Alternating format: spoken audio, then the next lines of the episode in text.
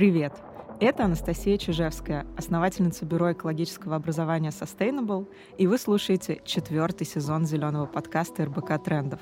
Если вы встали на путь осознанного потребления, рано или поздно вы обратите внимание на экологическую маркировку продуктов и товаров, которые вы покупаете.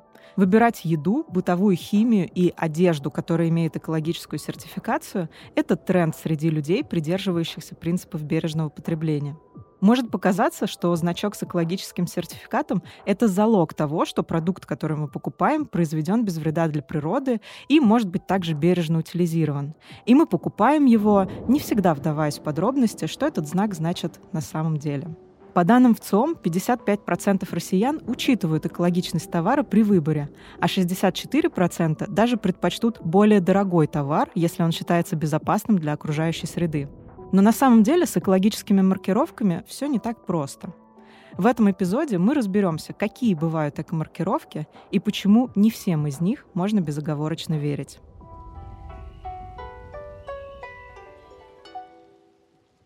Экологическая маркировка — это свидетельство того, что продукт прошел соответствующую экологическую сертификацию. Просто так, без процедуры проверки, то есть аудита, печатать значок экомаркировки на упаковке нельзя. Чтобы получить такое право, производитель должен доказать, что товар произвели из качественного сырья, что он наносит минимальное воздействие на окружающую среду и что он безопасен для человека. У каждого сертификата есть свой стандарт, по которому эксперты и проводят проверку. Критерии могут быть разные.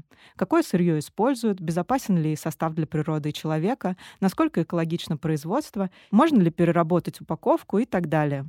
Сертифицируют самые разные вещи. Продукты питания, косметику, бытовую химию, строительные материалы, древесину, бумагу и даже текстиль. При этом экологическая сертификация носит необязательный характер. Производители проходят ее, чтобы продвинуть свой товар на рынке и сделать его более привлекательным для покупателей. Если посмотреть на полки среднестатистического супермаркета, там найдется не так уж много товаров с экологическими маркировками. Но это не значит, что все остальные продукты плохие и вредные. Просто без независимого аудита мы не можем быть уверены, что при их производстве соблюдают все условия для безопасности окружающей среды. А экомаркировка как раз сигнализирует, этому товару можно доверять. Важно знать, что есть разные типы экологической сертификации.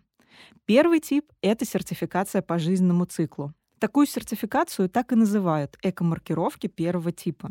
Методика сертификации первого типа учитывает весь жизненный цикл продукта, от добычи сырья до переработки упаковки. Большая часть таких экомаркировок по всему миру объединена во Всемирную ассоциацию экомаркировки. Такие экомаркировки могут присваивать только независимые профессиональные организации. Именно экомаркировки первого типа считаются самыми серьезными и авторитетными. В России есть только одна экомаркировка по жизненному циклу, признанная мировым сообществом и входящая во Всемирную ассоциацию экомаркировки.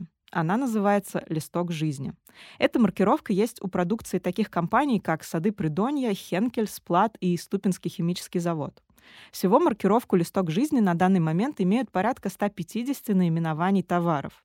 Среди них лакокрасочные строительные материалы, бытовая химия, продукты питания и даже коньяк. Сертификацию для маркировки «Листок жизни» проводит Экологический союз. Это первый и единственный в России орган по сертификации продукции, работы и услуг, имеющий право на выдачу экомаркировки первого типа.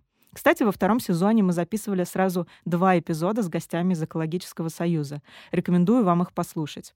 Так вот, отсутствие в составе продукта вредных веществ подтверждают в лаборатории, а производство и всю документацию проверяют эксперты-аудиторы. Чтобы получить экологический сертификат, производитель должен соблюдать нормы природоохранного законодательства, иметь программу снижения нагрузки на окружающую среду, то есть перерабатывать отходы, сокращать потребление ресурсов и максимально снижать выбросы. Кроме того, производитель должен развивать экологическую культуру в компании и регулярно обучать сотрудников. Всего в мире существует около 30 экомаркировок первого типа. Они есть почти на всех континентах. В российских магазинах помимо листка жизни можно встретить такие маркировки первого типа, как «Голубой ангел», «Северный лебедь», «Европейский цветок» и «Украинский зеленый журавль». Второй тип экологических маркировок касается отдельных свойств продукции. Такая маркировка наносится на упаковку в виде надписей без графических знаков. Например, на продукте может быть написано «содержит вторсырье», «биоразлагаемый» или «не наносит вреда окружающей среде». По идее, такое заявление может сделать любая инстанция, которая участвовала в разработке или дистрибуции продукта. Контроль за нанесением знаков такой экомаркировки фактически отсутствует. Все остается на совести производителя. Проверить такие заявления трудно. Но как потребитель или даже эксперт может определить, действительно ли продукт произведен из экологически чистого сырья? Это сложно. Но вот конкретные обещания производителей, например, что продукт не содержит сульфатов, можно проверить в ходе независимой экспертизы. Такие проверки может инициировать потребитель. На косметике часто встречается маркировка «одобрена дерматологами» или «одобрена аллергологами». Это может означать как проведение исследования в независимых лабораториях, так и заключение всего одного специалиста. Но есть производители, которые ссылаются на авторитетные организации, например, на Британскую ассоциацию аллергологов. Такие знаки вызывают больше доверия, так как предоставляются независимым экспертным учреждениям после проведения опытов. Если, конечно, это действительно так. Экомаркировки третьего типа, по сути, вообще не касаются потребителя. Это декларация об экологичности продукта. Иными словами, это описание экологических характеристик по особой форме, которая не делает заключений о том, насколько экологичен продукт. Оценить экологичность по этому описанию может только специалист. Значков на товарах, которые прошли через такую процедуру, нет. Эта маркировка выглядит как таблица на трех-пяти листах, содержащая экологически значимую информацию.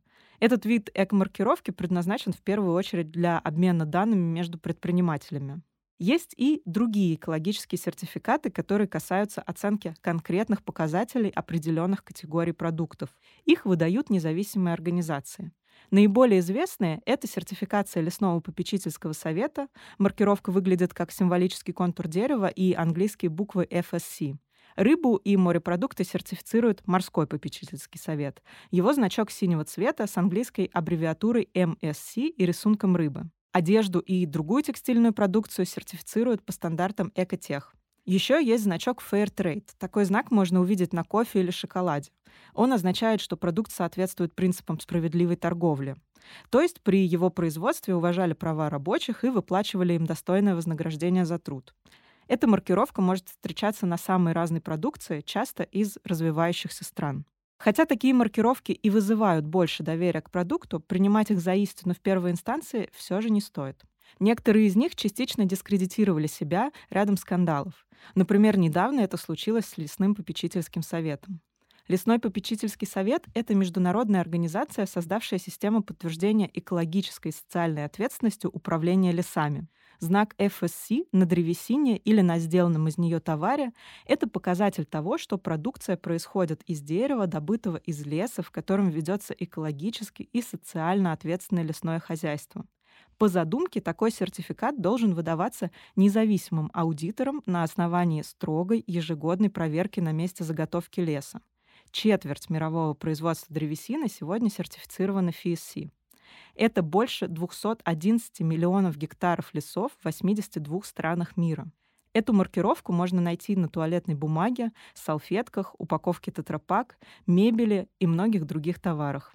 В России на сегодняшний день сертифицировано более 54 миллионов лесных гектаров.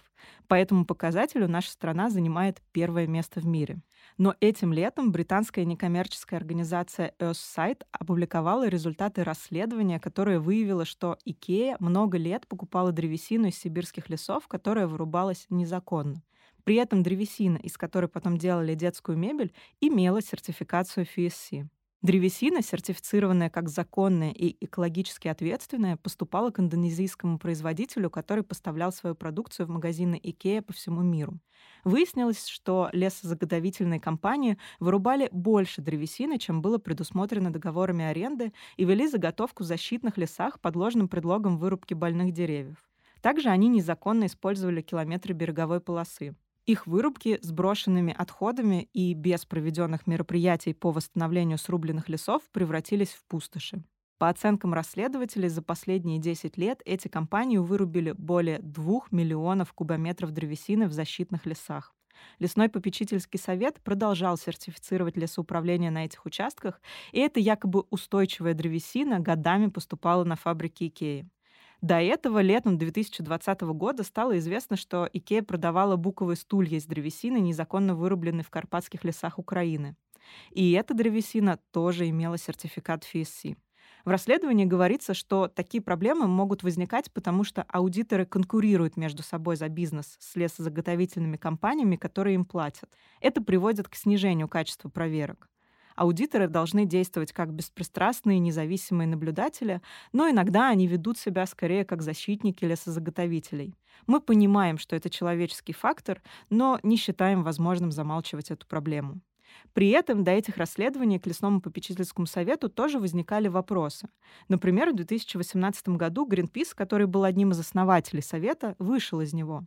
По мнению организации, принципы и критерии лесного попечительского совета соблюдались далеко не всегда. В одних регионах сертификация действительно улучшила систему лесопользования, но в других не достигла своих целей по сохранению лесов и социальной поддержке местного населения. Это касается регионов высокого риска, где демократические институты развиты слабо, а уровень коррупции достаточно высок. Национальным офисом Greenpeace было разрешено самим решить, продолжать ли состоять в региональных отделениях Совета. А Greenpeace России вышел из лесного попечительского совета еще раньше. Морской попечительский совет, который сертифицирует рыбу и морепродукты по стандартам устойчивого рыболовства, тоже недавно стал одним из фигурантов расследования режиссера Али Табризи. В своем фильме «Seaspiracy», что переводится как «морской заговор», он рассказал о том, что промышленное рыболовство в целом очень негуманно и вредит всей экосистеме океана. И проверить, соблюдается ли требование устойчивого и безопасного для природы рыболовства, практически невозможно. Кроме того, автор документалки утверждает, что за 20 лет существования Совета в сертификации отказали лишь паре рыболовецких компаний — а 80% доходов этой организации составляют деньги от лицензирования рыбы и морепродуктов. То есть им просто выгодно сертифицировать всех и закрывать глаза на возможные нарушения. Поэтому безоговорочно доверять значку MSC на рыбной продукции тоже, к сожалению, нельзя. То же самое говорится и о значке Dolphin Safe. Эта маркировка должна гарантировать, что рыба была добыта без причинения вреда дельфинам, а они часто гибнут, попадая в сети в ходе рыбного промысла. Но даже представители организации, выдающие этот знак, в фильме признает, что никто не может гарантировать обратного. Ведь узнать наверняка, что происходит в океане, просто нельзя. У организации есть наблюдатели на борту рыболовецких кораблей, но не исключено, что их могут подкупить или просто получить одобрение угрозами.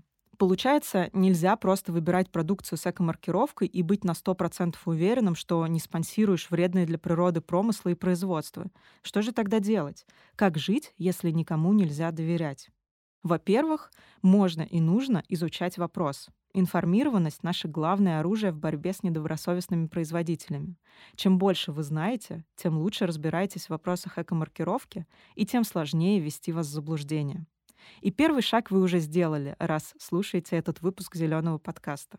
Во-вторых, важно отличать настоящие эко-маркировки от гринвошинга, то есть пустых маркетинговых ходов, когда на этикетке лепят значки эко, био и органик без каких-либо подтверждающих сертификатов.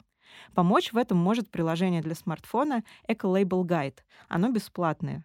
Его разработали специалисты Российского экологического союза, и в нем есть перечень всех настоящих эко-маркировок. Все, что нужно, это навести камеру телефона на значок на упаковке продукта и получить результат. В-третьих, можно голосовать рублем и распространять информацию о произошедших скандалах. Мы считаем, что производители имеют право на исправление ошибок и что потребители тоже вправе этого требовать. Можно подписывать петиции и обращения в сертифицирующие органы и задавать им закономерные вопросы. И, наконец, следует в целом отказываться от лишнего и покупать только то, что действительно нужно. Ведь даже вызывающая доверие экомаркировка не должна становиться индульгенцией для перепотребления. Это был зеленый подкаст от РБК Трендов и его ведущая Анастасия Чижевская. Чтобы не пропускать новые выпуски, подписывайтесь на подкаст, ставьте нам оценки и слушайте нас на любой удобной вам площадке. До встречи в следующих выпусках.